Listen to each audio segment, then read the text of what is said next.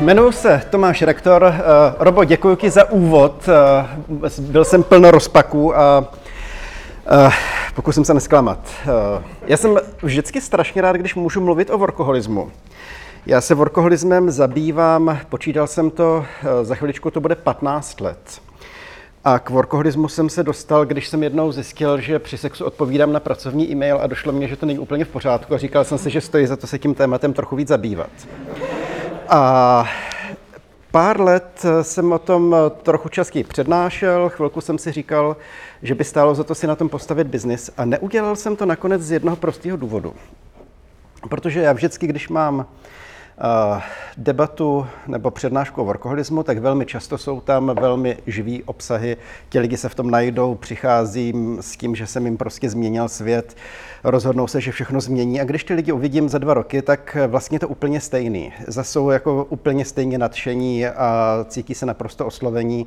A za ty 2 roky se vlastně nestalo vůbec nic.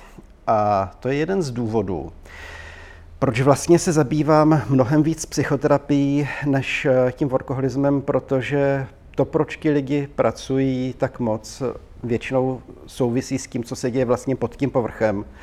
Ale přesto je vždycky strašně důležitý mluvit vlastně o těch symptomech, o tom, co se děje na tom povrchu, aby lidi věděli, že vůbec si toho mají všímat a aby vůbec si toho všímali.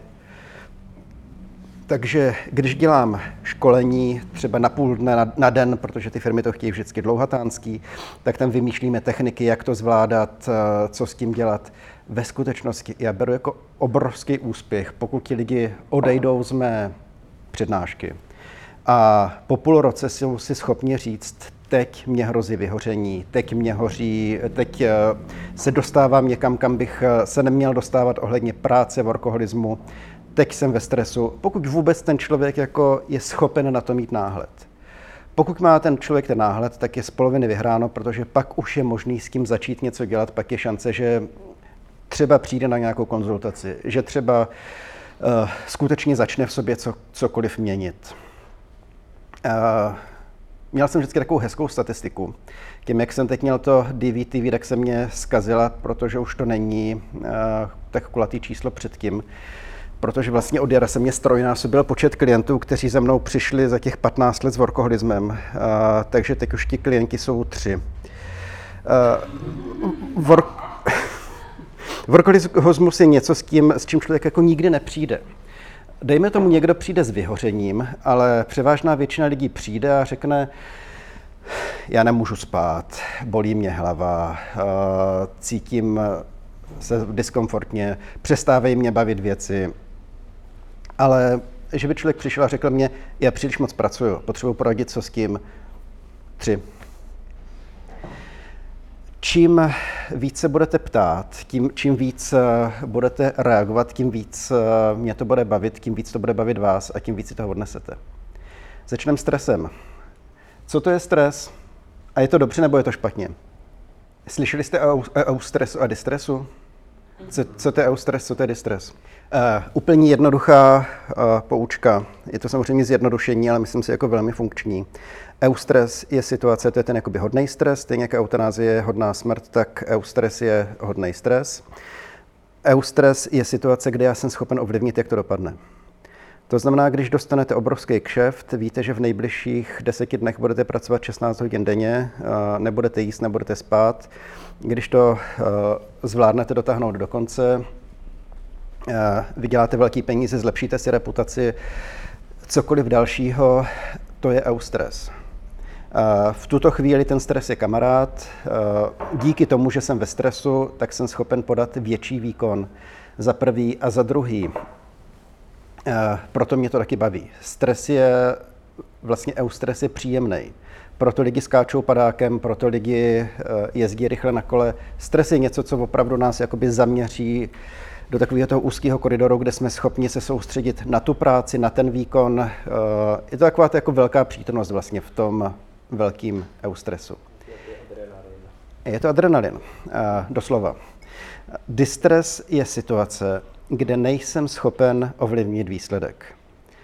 Nejčastější distresová situace Pražáci znají Nusilák, pokud prostě jedou v pondělí dopoledne na důležitý meeting a uvíznou na Nusiláku v zácpě, nemůžou dělat vůbec nic, nemůžou vystoupit z toho auta a doběhnout tam pěšky, nemůžou prostě dělat absolutně nic. Klasická situace, kde se to láme, je rande. Přicházím na rande, ten organismus je namotivovaný, protože ví, že prostě v nejbližších 60 minutách musím podat co nejlepší výkon, potom už se to začne nějak jako vést, když udělám dobrý dojem. Takže vlastně funguje adrenalin, vnímám realitu, buší mě srdce. Ve chvíli, kdy prostě mám sraz ve 30 a už je 45 a ona pořád ještě nepřišla, začne se to lámat v distres. A jak ty minuty letí a letí a letí a ona na to rande nepřichází a nepřichází, tak prostě narůstá ta hladina distresu. Takže lidi, jak v současnosti říkají, vyvarujme se při práci stresu. Ne, pokud se v práci budeme snažit vyvarovat stresu, tak to bude nuda, budeme nevýkonní, budeme pomalí, vyvarujme se distresu. A samozřejmě člověk v tom eustresu není schopen jet nepřetržitě. To znamená, pokud opravdu je ve větším zápřehu, musí počítat s tím, teď skončila stresující práce, teď potřebuji větší relax. Lidi, kteří pracují v týmech, je pro ně docela důležitá informace, co si myslíte, že je v týmech nebo obecně v práci nejvíc distresová situace. Většinou vychází, že to, co je úplně nejvíc distresový, je pocit nespravedlnosti. To znamená, pokud vás bude brzdit někdo jiný, protože má chřipku, je to OK. Pokud vás bude brzdit někdo jiný, protože je to šéfův kamarád, ten kamarád je na nadřízený pozici jenom protože je kamarád. Tohle je klasický distres. Lidi strašně často si neuvědomují, že jsou ve stresu. Strašně často si neuvědomují, že jsou přetížení. Spousta lidí prostě není naučená vůbec jakoby poslouchat ty signály. Obrovské množství, když člověk se chodí občas na větší školení, zeptá se, kdo z vás bývá ve stresu. Jsou týmy, kde řeknou úplně všichni, protože je to tam takový ten jako folklor si na to stěžovat. Jsou týmy takový ty jako velmi výkonný, kde ti lidi mají pocit, že by neměli být ve stresu. Nikdo se nepřihlásí. Když řeknu, kdo máte problém s nespavostí, s bolestma žaludku, všichni. Když jsem pracoval občas v nějakých větších zařízení a koukal jsem, jaká je tam spotřeba léků na bolest, léků na bolesti žaludku, obrovský, nikdo nepřijde s tím, že by měl nějaký zdravotní potíže. To znamená, ve chvíli, kdy člověk se naučí opravdu všímat si toho, sedíme, bavíme se. Já prostě, když se kouknu na své tělo, najednou cítím, že mám prostě zaťatý ramenní svaly, cítím, že prostě celé to tělo je napjatý. Je to vlastně feedback na ten okamžitý stres. Když se kouknu, kolik hodin jsem spal v posledním týdnu, kolikrát člověka bolí záda, břicho, kde co, je to další feedback. Vyhoření. Co si myslíte o vyhoření? Jak vzniká? Kdo jim je ohrožený? Jak to vypadá? Který profese si myslíte, že jsou nejohroženější? Nebo co je charakteristický pro ty profese, které jsou... Jo, práce s lidma, jednoznačně.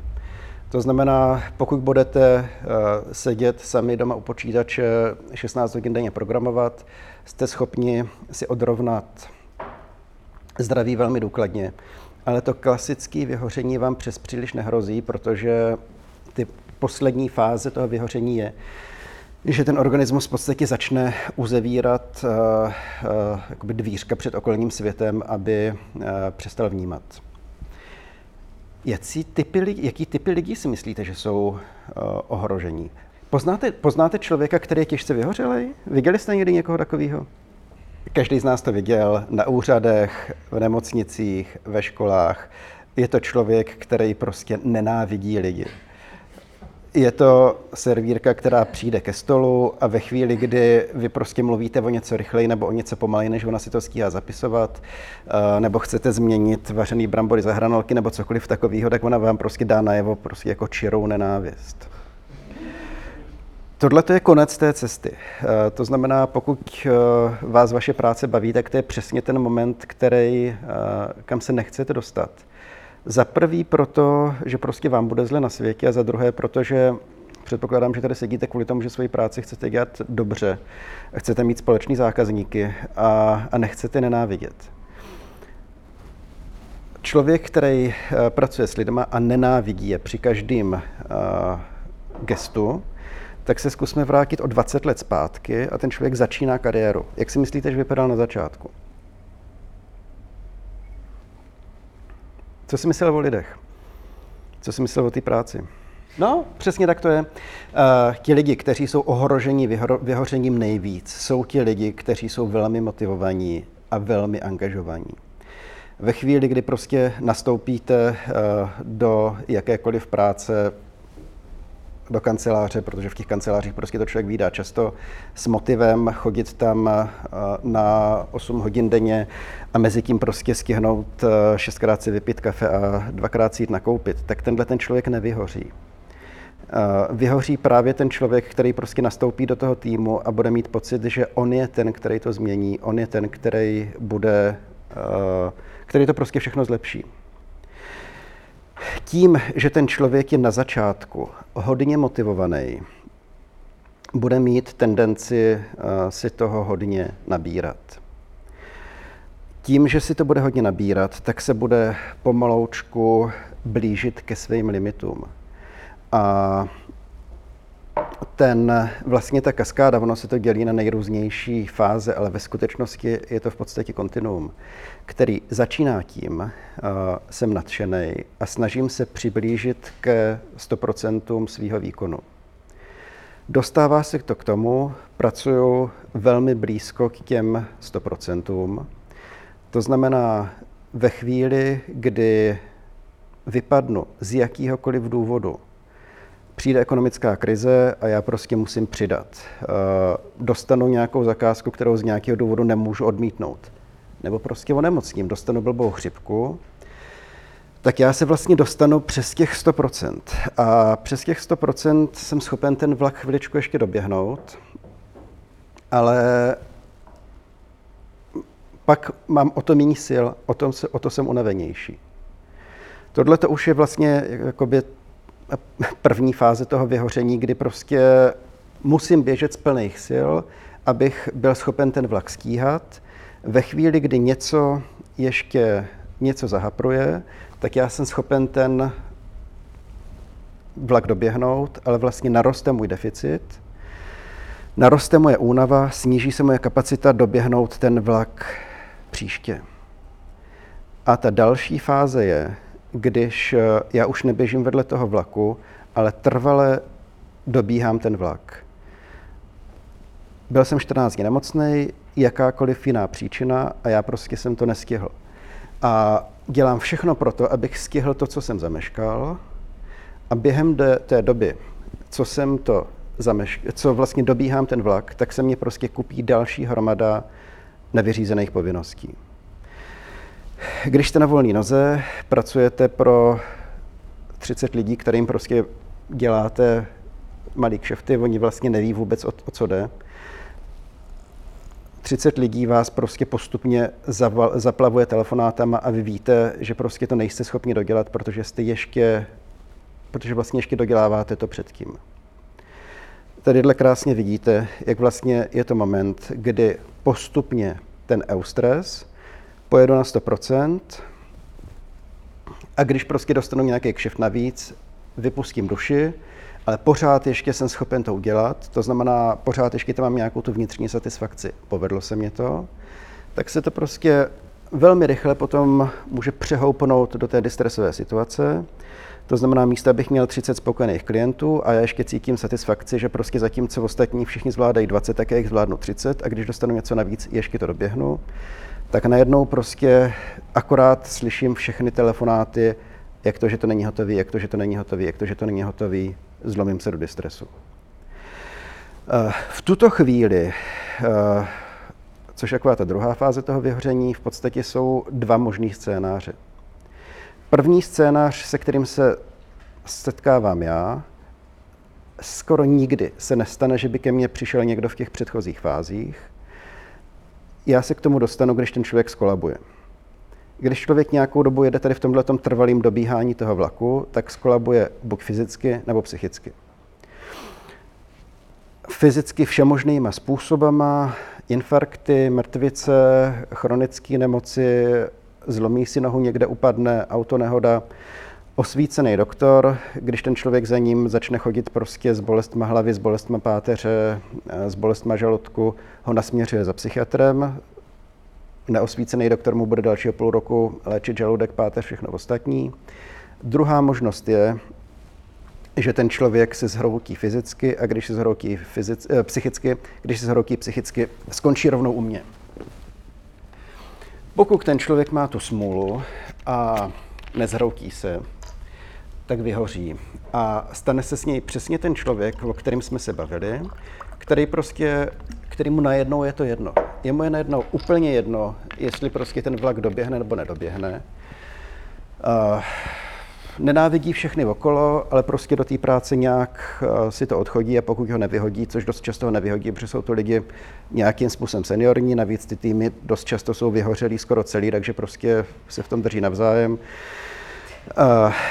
Tenhle ten člověk ke mně nikdy nepřijde, protože ve chvíli, kdy ten člověk vyhořel, tak jemu se ulevilo. A on v podstatě nemá důvod chodit, on sice bude deptat kolegy, klienty, děti, ženu, muže, ale on vlastně nemá důvod přijít.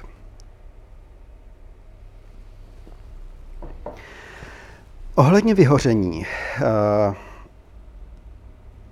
Myslím si, že každý člověk, který když podniká, tak se občas dostane do té první a občas i do té druhé fáze toho vyhoření. Do té fáze, kdy prostě jede na 100% a ve chvíli, kdy dostane víc, tak ještě ten vlak musí doběhnout. A nebo na chvilku se třeba dostane do té fáze, kdy už ten vlak není schopen doběhnout. Ale zase to, co je tam strašlivě důležitý, je ta sebereflexe. Když nastupoval minister průmyslu v současnosti a chlubil se tím, že pracuje 16 hodin denně, to tehdy byly vlastně, kvůli tomu vlastně byl ten rozhovor v tom DVTV, tak moje klasická otázka na něj by byla v této situaci, co budete dělat, když opravdu prostě přijde krize a vy budete muset přidat. Jako nejste schopen fyzicky pracovat 20 hodin denně. Tady jsme měli živý rozhovor, kde on teda byl srap a zapřel to, co tvrdil předtím a vysvětloval, jak pořád jezdí na dovolený a stará se o děti a že vlastně zase tak moc nepracuje.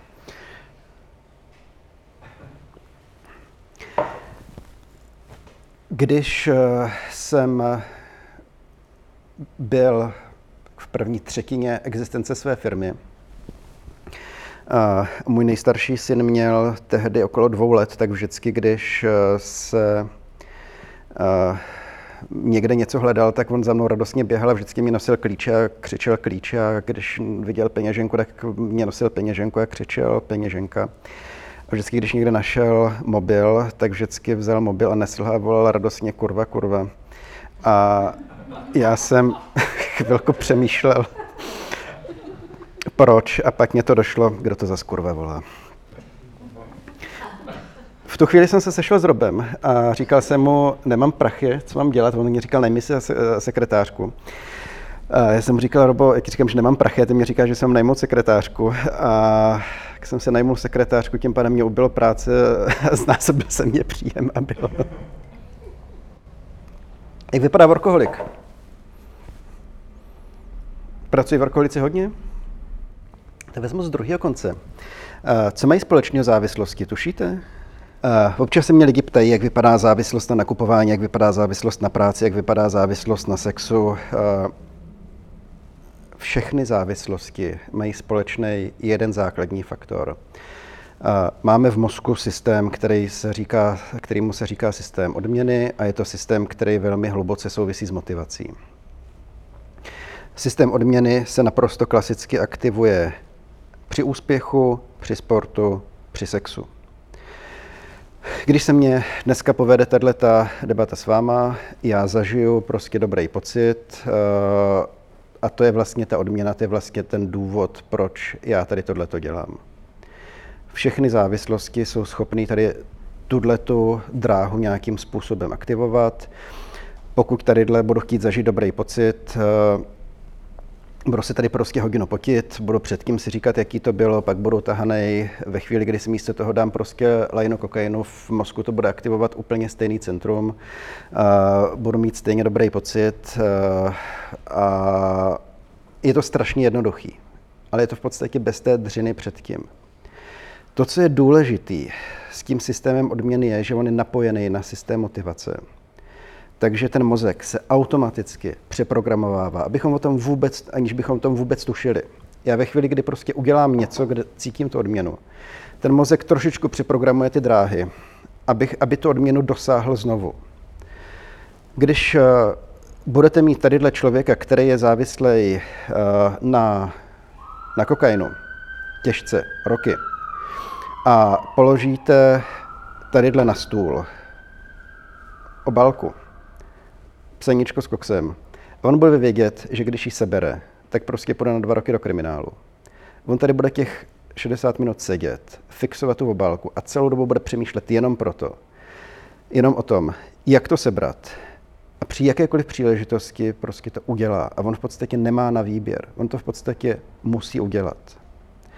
Spousta úspěšných lidí, když se jich ptáte, jak dosáhli svého úspěchu, tak oni říkají, já vlastně nevím. Ono to vlastně přišlo samo. Ale ono je to vlastně daný tím, že ten mozek se postupně prostě přeprogramoval tady na tuto cestu.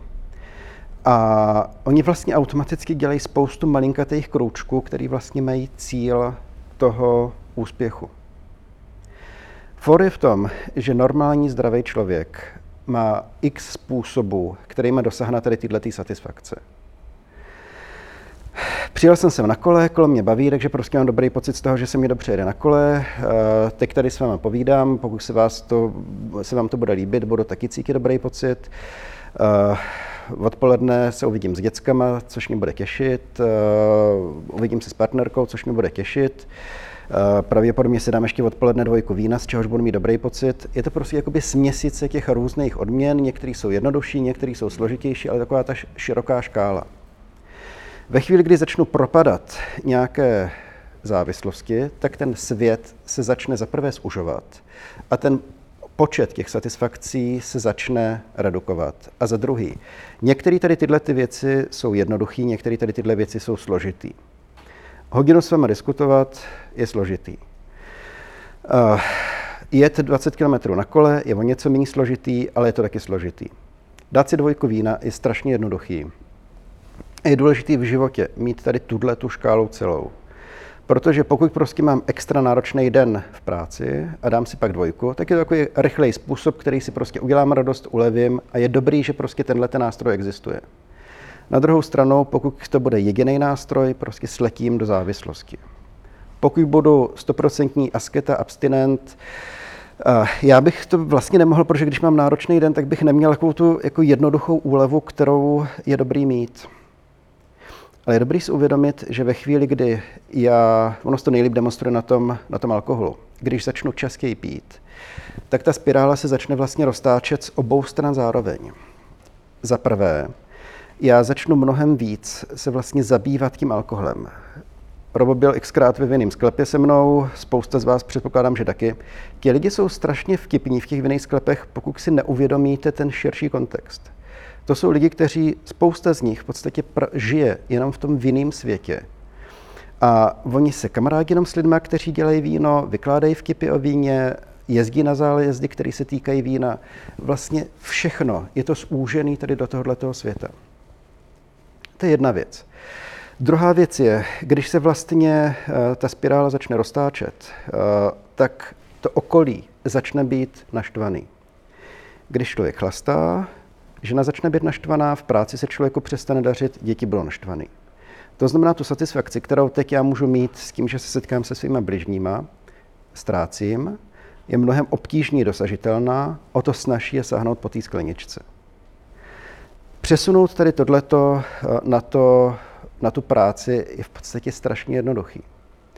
Člověk, který na začátku pracuje, má širokou škálu koníčku, všechno ho baví, pak se dostane nějakým způsobem do krize, ve chvíli, kdy je v té krizi, tak začne ty věci buď redukovat, to znamená najednou nemám časy zaběhat, tím, že nemám časy zaběhat, se cítím hůř fyzicky, tím, že se cítím hůř fyzicky, jsem vyčerpanější v práci, o to díl tam musím být, o to méně mám šanci, že si půjdu zaběhat.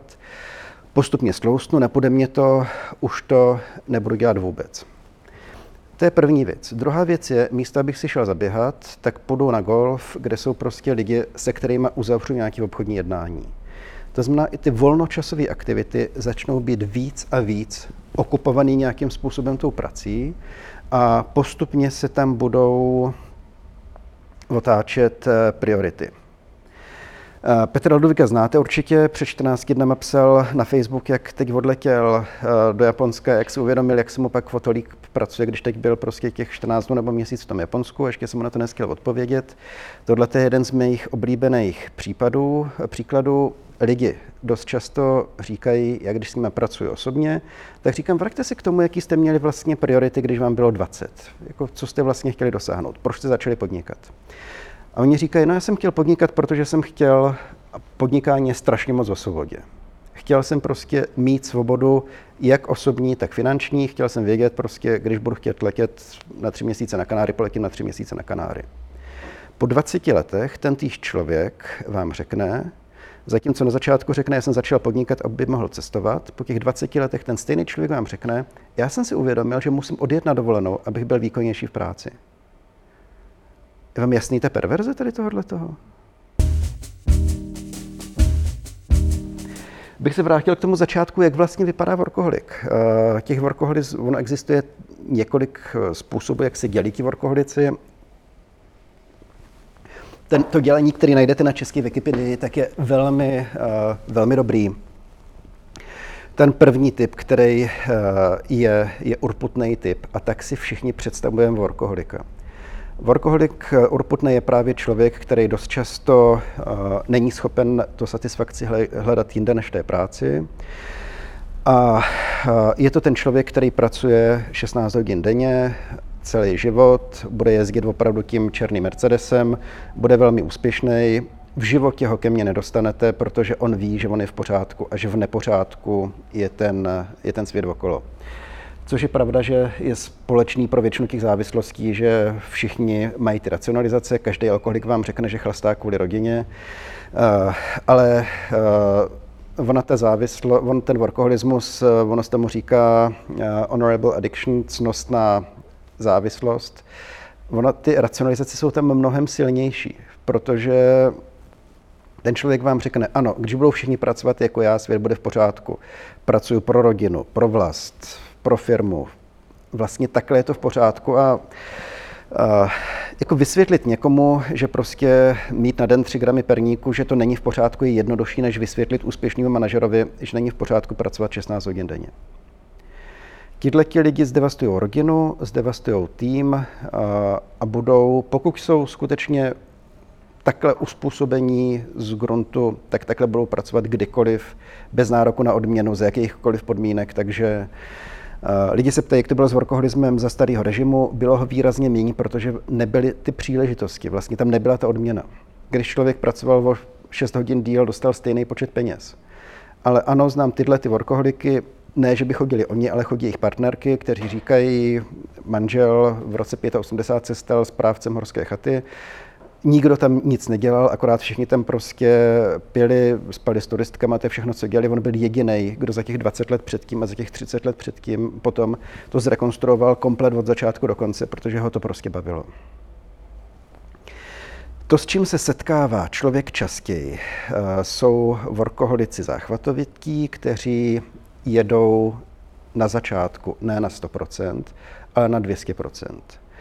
Tohle to jsou lidi, který člověk na volné noze vídá mnohem častěji, protože to jsou lidi, kteří právě si mnohem víc jsou schopni regulovat své tempo, dostanou zajímavý kšeft, pustí se do toho s plným nasazení, dotáhnou ho, vezmou hned další a jedou nějakou dobu tady tímhletím tempem a pak odpadnou.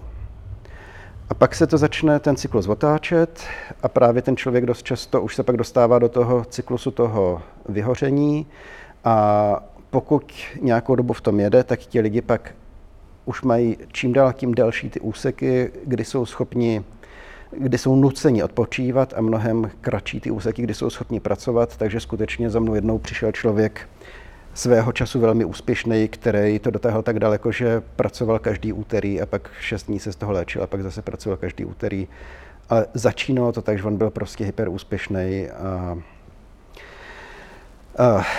další typ je hyperaktivní, který je trochu podobný v tom, akorát se to netýká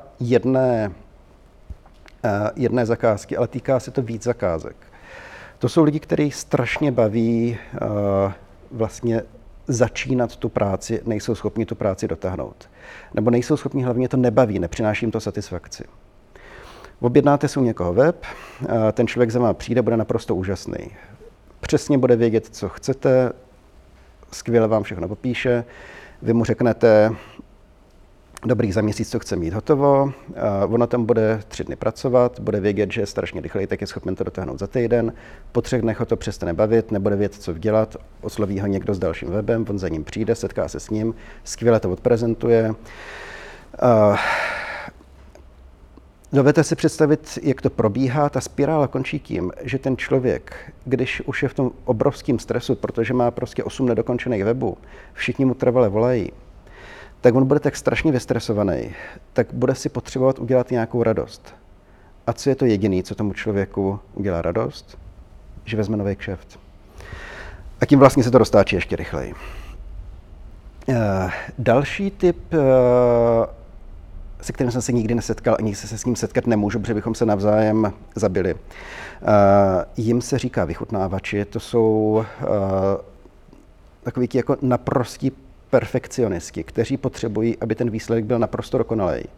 A tohle je ten jako jeden z mnoha typů jako naprosto neúspěšných workoholiků, protože jsou to klasický úředníci, kteří ve chvíli, kdy jim odevzdáte 20-stránkový dokument, tak oni tam najdou tu jedinou tečku nad i, která tam prostě chybí a vrátí vám to, jak tam tu tečku doděláte a budou prostě na tom bazírovat a budou prostě v kanceláři sedět o 8 hodin díl. Tyhle lidi na volné noze předpokládám neexistují, protože by tam prostě nepřežili.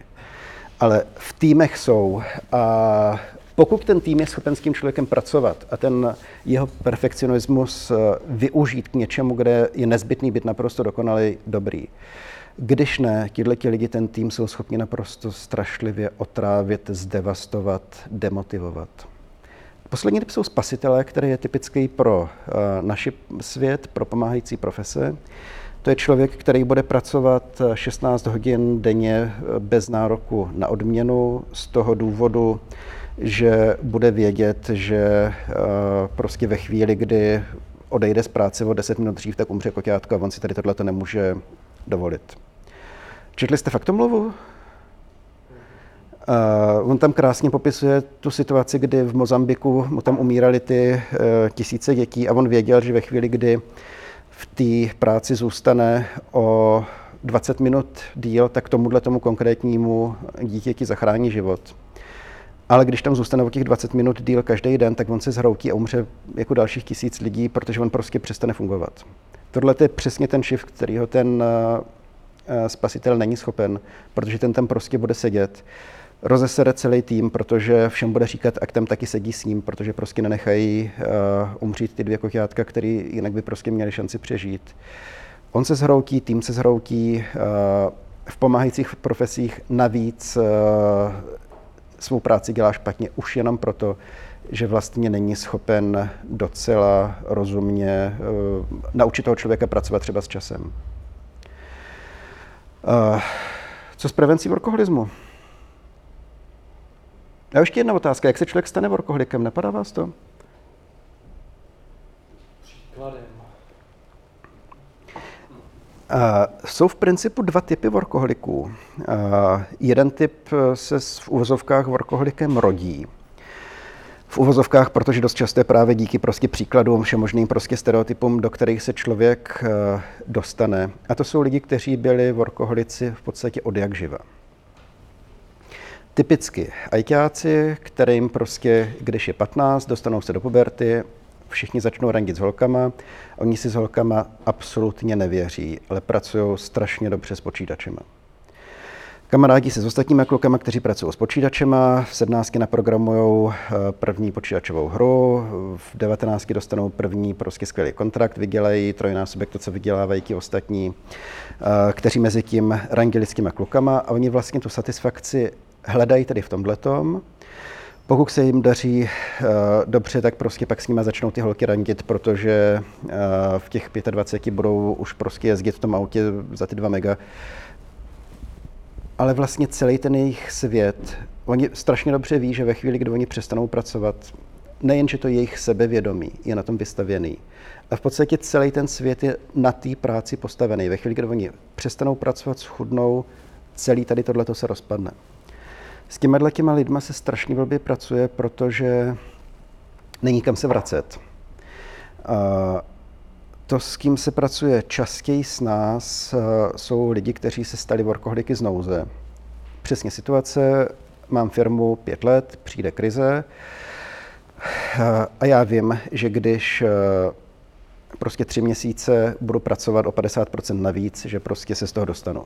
Jenže krize je delší, než jsem čekal, z 3 měsíci se stane 6, 9 rok a během ten rok se začnou roztáčet ty spirály, o kterých jsme se bavili. To znamená, začnu se hádat s partnerkou, protože ji štve, že prostě jsme rok nebyli v kině, v divadle, na večeři nebo kdekoliv jinde. Tím, že se s ní hádám, jsem víc vystresovaný, budu hledat tu úlevu v té práci, protože mimochodem ta práce přináší vlastně tu satisfakci jednoduchou. I když mám těžký kšeft, tak tam je jasný, kšeft dokončím, dostanu odměnu, dostanu peníze, z peněz mám radost. Je to jako snadno kvantifikovatelný. Zatímco i když se snažím doma, jsem hodnej, uvařím večeři, přinesu kytku, tak zrovna prostě partnerka ten den nemá dobrou náladu a ta satisfakce nepřijde tak jednoduše. Zároveň přestávám se starat o své zdraví, tím pádem přestávám sportovat, nemám to uspokojení z toho sportu, který jsem měl předtím, to znamená, tím spíš to přestávám dělat. Ten počet těch vlastně negativních zpětných vazeb, který se tam roztáčí, je víc a víc. Přestávám se vídat s kamarádama, vídám se jenom s lidma prostě z biznesu. Takže u těchto lidí je dobrý, že se dá kam vracet, že tenhle ten člověk, když se mnou přijde, tak já mu řeknu přesně, co jsem říkal před chvilkou, když vám bylo 20, co jste chtěl?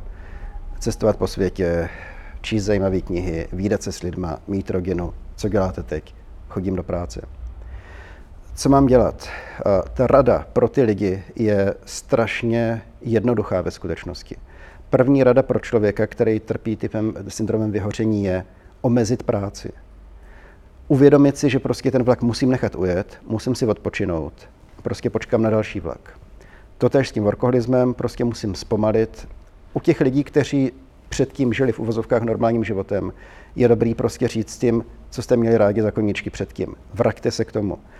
Vraťte se ke knihám, vraťte se k filmům, vraťte se ke sportu, vraťte se k těm věcem, které jste dělali předtím.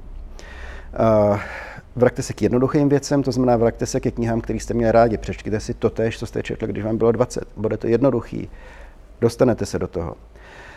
Ale do tohoto bodu je strašně těžký se dostat z toho důvodu, protože když jsme se bavili o tom vyhoření, jak se tam postupně rozjíždí ta kaskáda, tak ten člověk celou dobu se snaží urputně o jednu věc, aby si toho nikdo nevšiml. Aby si nikdo nevšiml, že ten člověk není schopen ten vlak doběhnout. Pořád se to snaží zamaskovat. A já když za ním přijdu a řeknu mu, hele, já mám pocit, že prostě se ti nedaří, že prostě ti je blbě, že prostě seš hotovej, měl by si odpočinout. Ten člověk ví, že já jsem ho vlastně odhalil a cítí zahanbení. Klasická reakce je, stejně jako když řeknete alkoholikovi moc piješ, klasická reakce agrese. Já jsem naprosto v pohodě, starej se o sebe, všímej si svýho. Všichni jsou prostě špatní, akorát já jsem ten jediný, kdo je OK. Tohle jsou asi ty základní věci, které jsem vám chtěla říct. Určitě mě napadne víc, když se budete ptát, tak se ptejte. Pracuji pořád a tak mě to baví, že nevnímám varovné signály a pak odpadnu. Co s tím? No, je to super dotaz. K tomu mám několik věcí. První z nich je, že velmi často, když pracuji s workoholikem, který za mnou přišel kvůli tomu, že ho bolí hlava, nemůže spát nebo cokoliv jiného, tak než se dozvíme, že ten člověk hodně pracuje, tak to trvá třeba půl roku, někdy i rok. Já když toho člověka se zeptám, když to začíná být jako trochu podezřelejší, jak moc pracujete, tak on řekne, jako klasická otázka je, tak normálně. Stejně jako když se zeptáte alkoholika, kolik pije, tak řekne jako stejně jako všichni ostatní. A když se ho zeptáte, kolik jste pil včera, tak řekne, včera jsem měl lahvinku vína, kolik jste měl předevčírem lahvinku vína, den předtím lahvinku vína. U toho workoholika je to těžší v tom, že když se ho zeptáte, jako co to znamená jako normálně, on řekne třeba 8 hodin. A dobře, tak jako 8 hodin, a co děláte potom? No pak už jenom jako vyřizuju telefonáty, já odpovídám e-maily.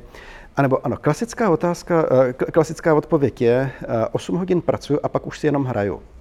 Oni ví, že třeba jako když jsou v té práci a tam jako dělají nějakou práci jakoby náročnou fyzicky tam, takže to jakoby je ta práce, ale že pak už si jenom hrajou, kde už jenom prostě jako přemýšlí právě, co bude, jak dál.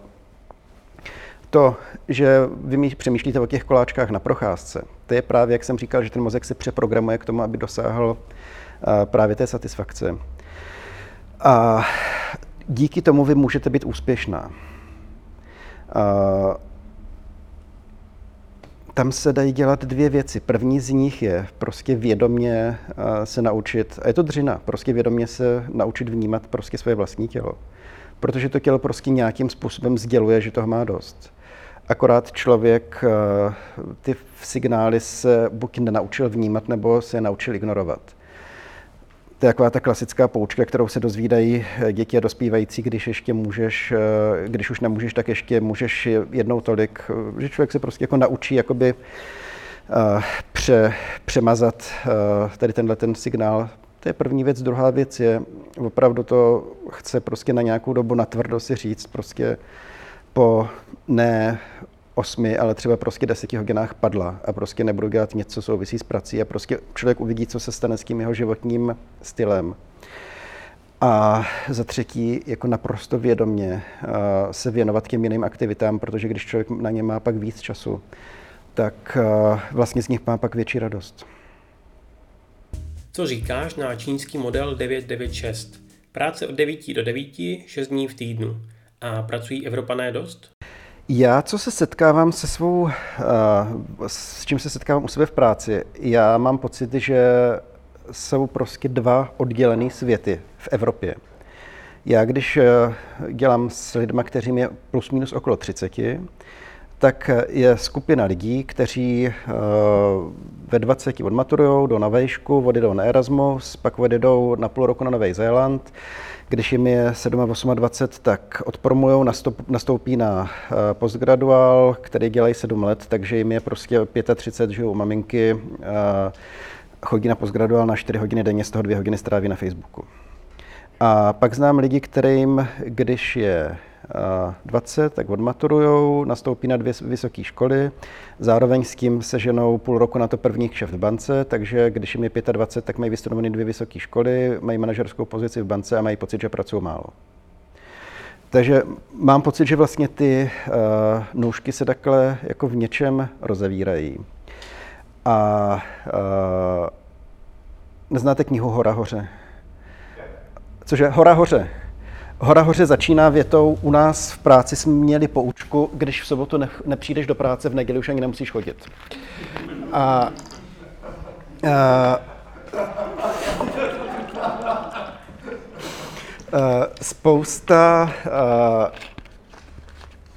Bára, bývalá žena, pracovala v japonské firmě, kde se pracovalo prostě 16 hodin denně, ale oni nepracovali 16 hodin denně. Oni prostě 16 hodin denně byli v té práci za cenu zoufalé neefektivity. A já, když potkávám lidi, kteří, mladí děcka, kteří podnikají, tak spousta lidí prostě teď, když jim je 25, tak mají sen vydělávat 200 měsíčně a pracovat 2 dny v týdnu. A pracují prostě, mluví o work-life balance a všech tady těch věcech a buď chtějí být volnonožci, nebo chtějí být influenceri, nebo chtějí být youtubeři, nebo chtějí být něco z tohohle toho. Já nemám nic proti tomu, když člověk dře jak kůň. Já jsem měl taky období, kdy jsem pracoval strašně, mívám furt období, když prostě pracuju strašně moc.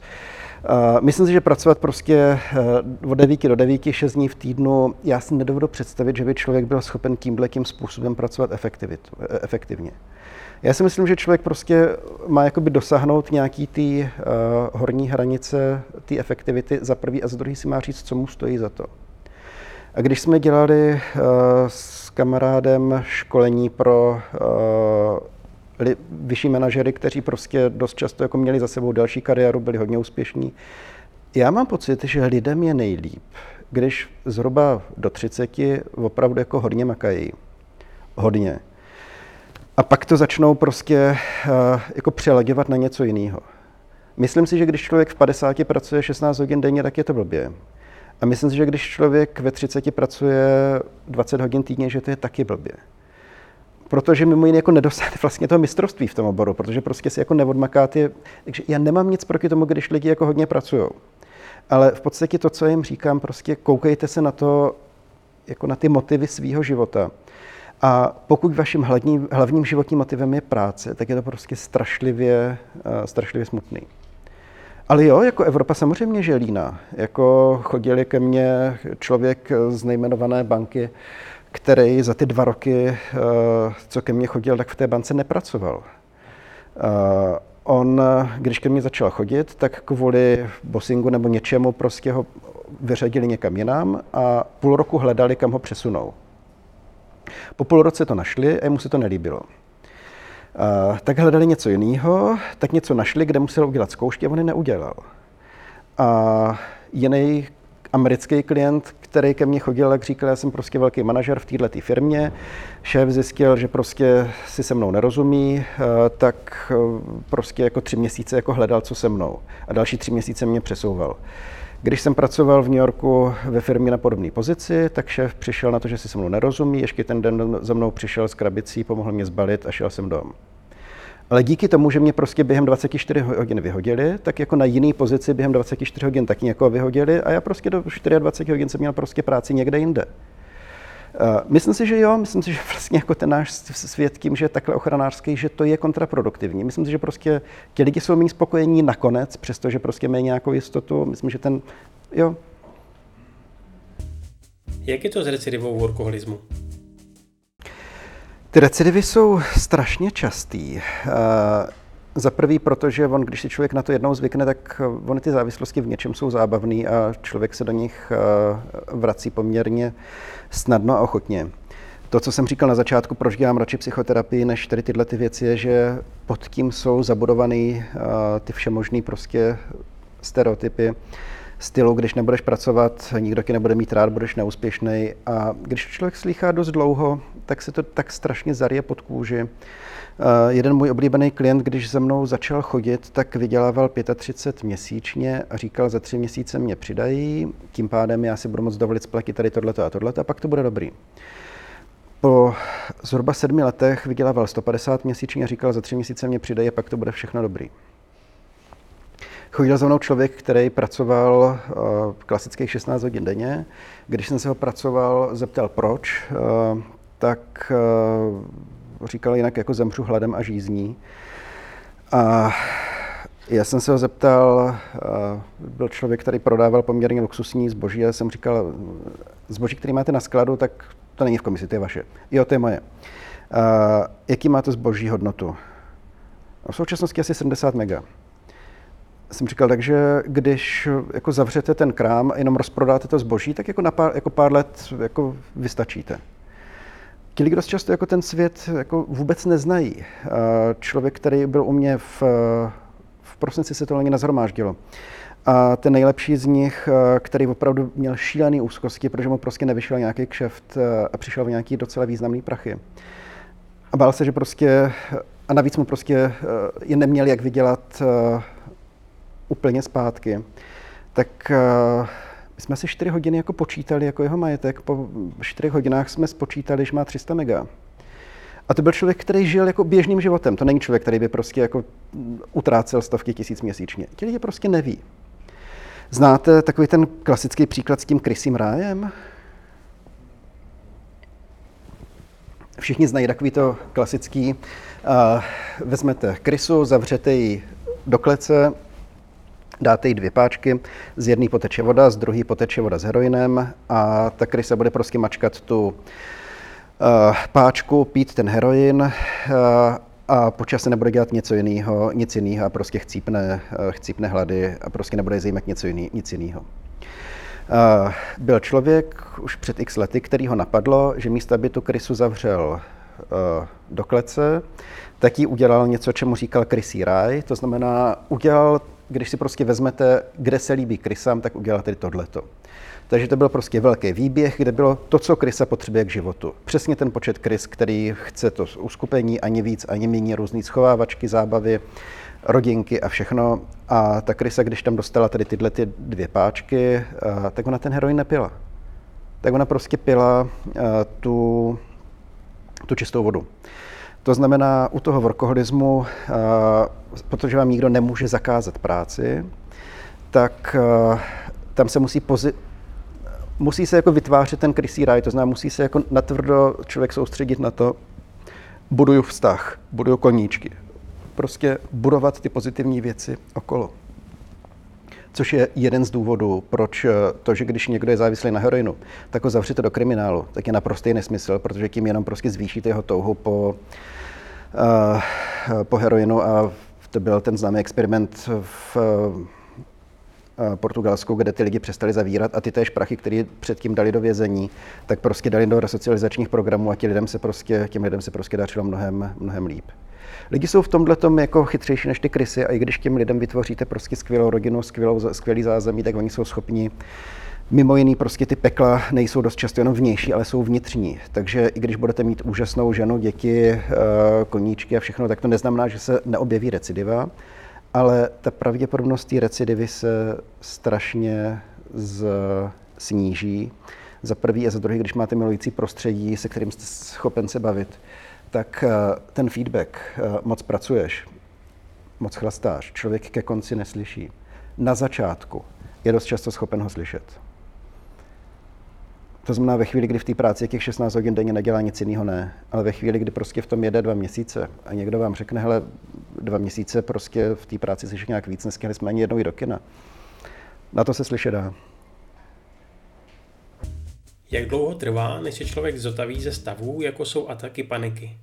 Do toho stavu se 100% dostat může. Ale to je jeden ze způsobů, jak člověk dost často pozná, že se blíží nějakému průšvihu. Je to docela jako zajímavá zpětná vazba, kterou si ti lidi dost často jsou schopni všimnout, že oni přestanou tolerovat stres.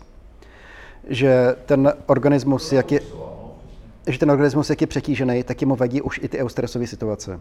To znamená, ten člověk najednou není schopen se koukat na horory, není schopen se koukat na akční filmy, začne jezdit opatrněji v autě. S tím autem je to složitější, tam jako ti lidi jako více riskují dost často, ale vlastně ta tolerance se jakoby sníží, ten mozek prostě už najednou, já čas nejsem schopen říct, ale pokud ti lidi se dají dohromady, tak pokud to respektujou, ten varovný výstřel, tak většinou prostě během roku jsou schopni fungovat normálně. Ale tam je důležité si uvědomit, že minimálně v tom prvním roce ta zvýšená citlivost není nepřítel, ale kamarád. V podstatě dokud ten člověk se nenaučí poslouchat ty signály toho těla, tak to tělo ho vlastně takhle násilím jakoby fackuje ve chvíli, kdy on to začne přitahovat. Jak pracovat s distresem neboli škodlivým stresem?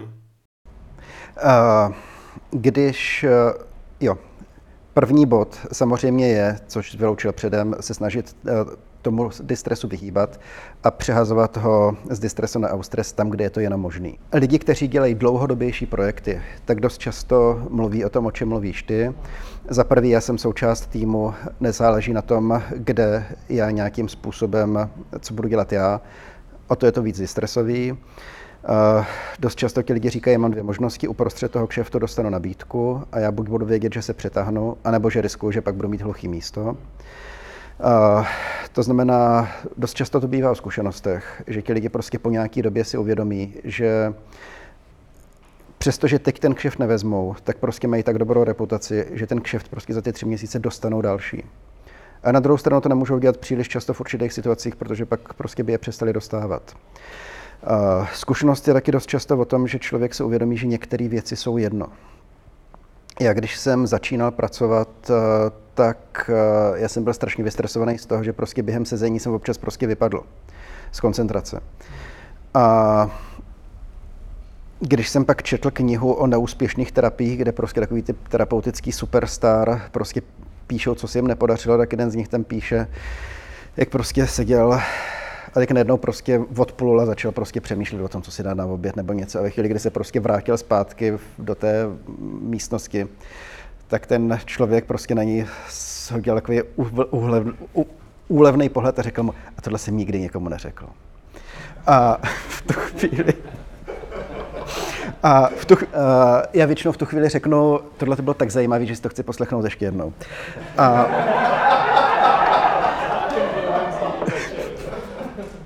Ve chvíli, kdy tyhle ty možnosti nejsou, tak člověk na to musí jít z toho druhého konce spektra. A v podstatě o to víc se soustředit na to trávení volného času a na tu relaxaci. A trochu, jak jsem mluvil o těch jako jednoduchých a složitých odměnách, tadyhle to je podobný. Když je člověk malej, tak ten svět je jednoduchý, dostane jedničku, maminka ho pochválí. Když člověk se dostane do puberty, ten svět se začne komplikovat. Líbí se mně kamarádka, kamarádce se líbí někdo jiný, já nemůžu vůbec nic dělat a člověk prostě najednou se začne dostávat do neřešitelných situací. A v tu chvíli si buduje škálu coping skills, zvládacích strategií, jak vlastně zacházet se stresem. A v té pubertě má povinnost si vytvořit širokou škálu těch věcí a v dospělosti má povinnost o ně pečovat. To znamená, je to stejně jako u té odměny, jsou to v uvozovkách ty dobré věci a ty špatné věci a patří tam v oboje. Ale ve chvíli, kdy víš, mně se to sice taky nepodařilo, ale já pořád si můžu ulevit s partnerkou na večeři, při sexu, dát si panáka nebo něco a těch možností je x, prostě nesmí to být jedna. Ve chvíli, kdy se mi nezařilo v práci, tak prostě si dám panáka, tak se stanu alkoholik. Ve chvíli, kdy si budu ulevovat v sexu, tak prostě spadnu někam do nevěr, promiskuji do čehokoliv jiného. Ve chvíli, kdy vím, že těch nástrojů mám 10, vždycky mám k čemu sáhnout. Ještě jedna věc, když tady mluvím o tom soustředění se na ty koníčky, pozitivní aktivity a tak, je dobrý si uvědomit, že člověk, který nějakou dobu prostě se mu ten svět zúžil a jede na tu vysokou efektivitu, tak je tam velký riziko, že bude velmi efektivní i v těch koníčcích. Takže jeden kamarád, když za mnou přišel, kdysi a říkal mě, prostě zhroutil jsem se z práce, co mám dělat. Já jsem se ho zeptal, co děláš rád, on říkal, rád vařím, tak jsem mu řekl, tak vař. Samozřejmě, že do půl roku otevřel kuchařskou školu. A když mu řeknete, prostě běž na ryby, tak pravděpodobně neotevře rybářskou školu, ale prostě bude vystresovaný z toho, kolik ryb ten den ulovil. Prostě ty mechanismy pod tím jsou silný. Tak, pokud jich nikdo, prosím o velký potlesk pro Tomáše.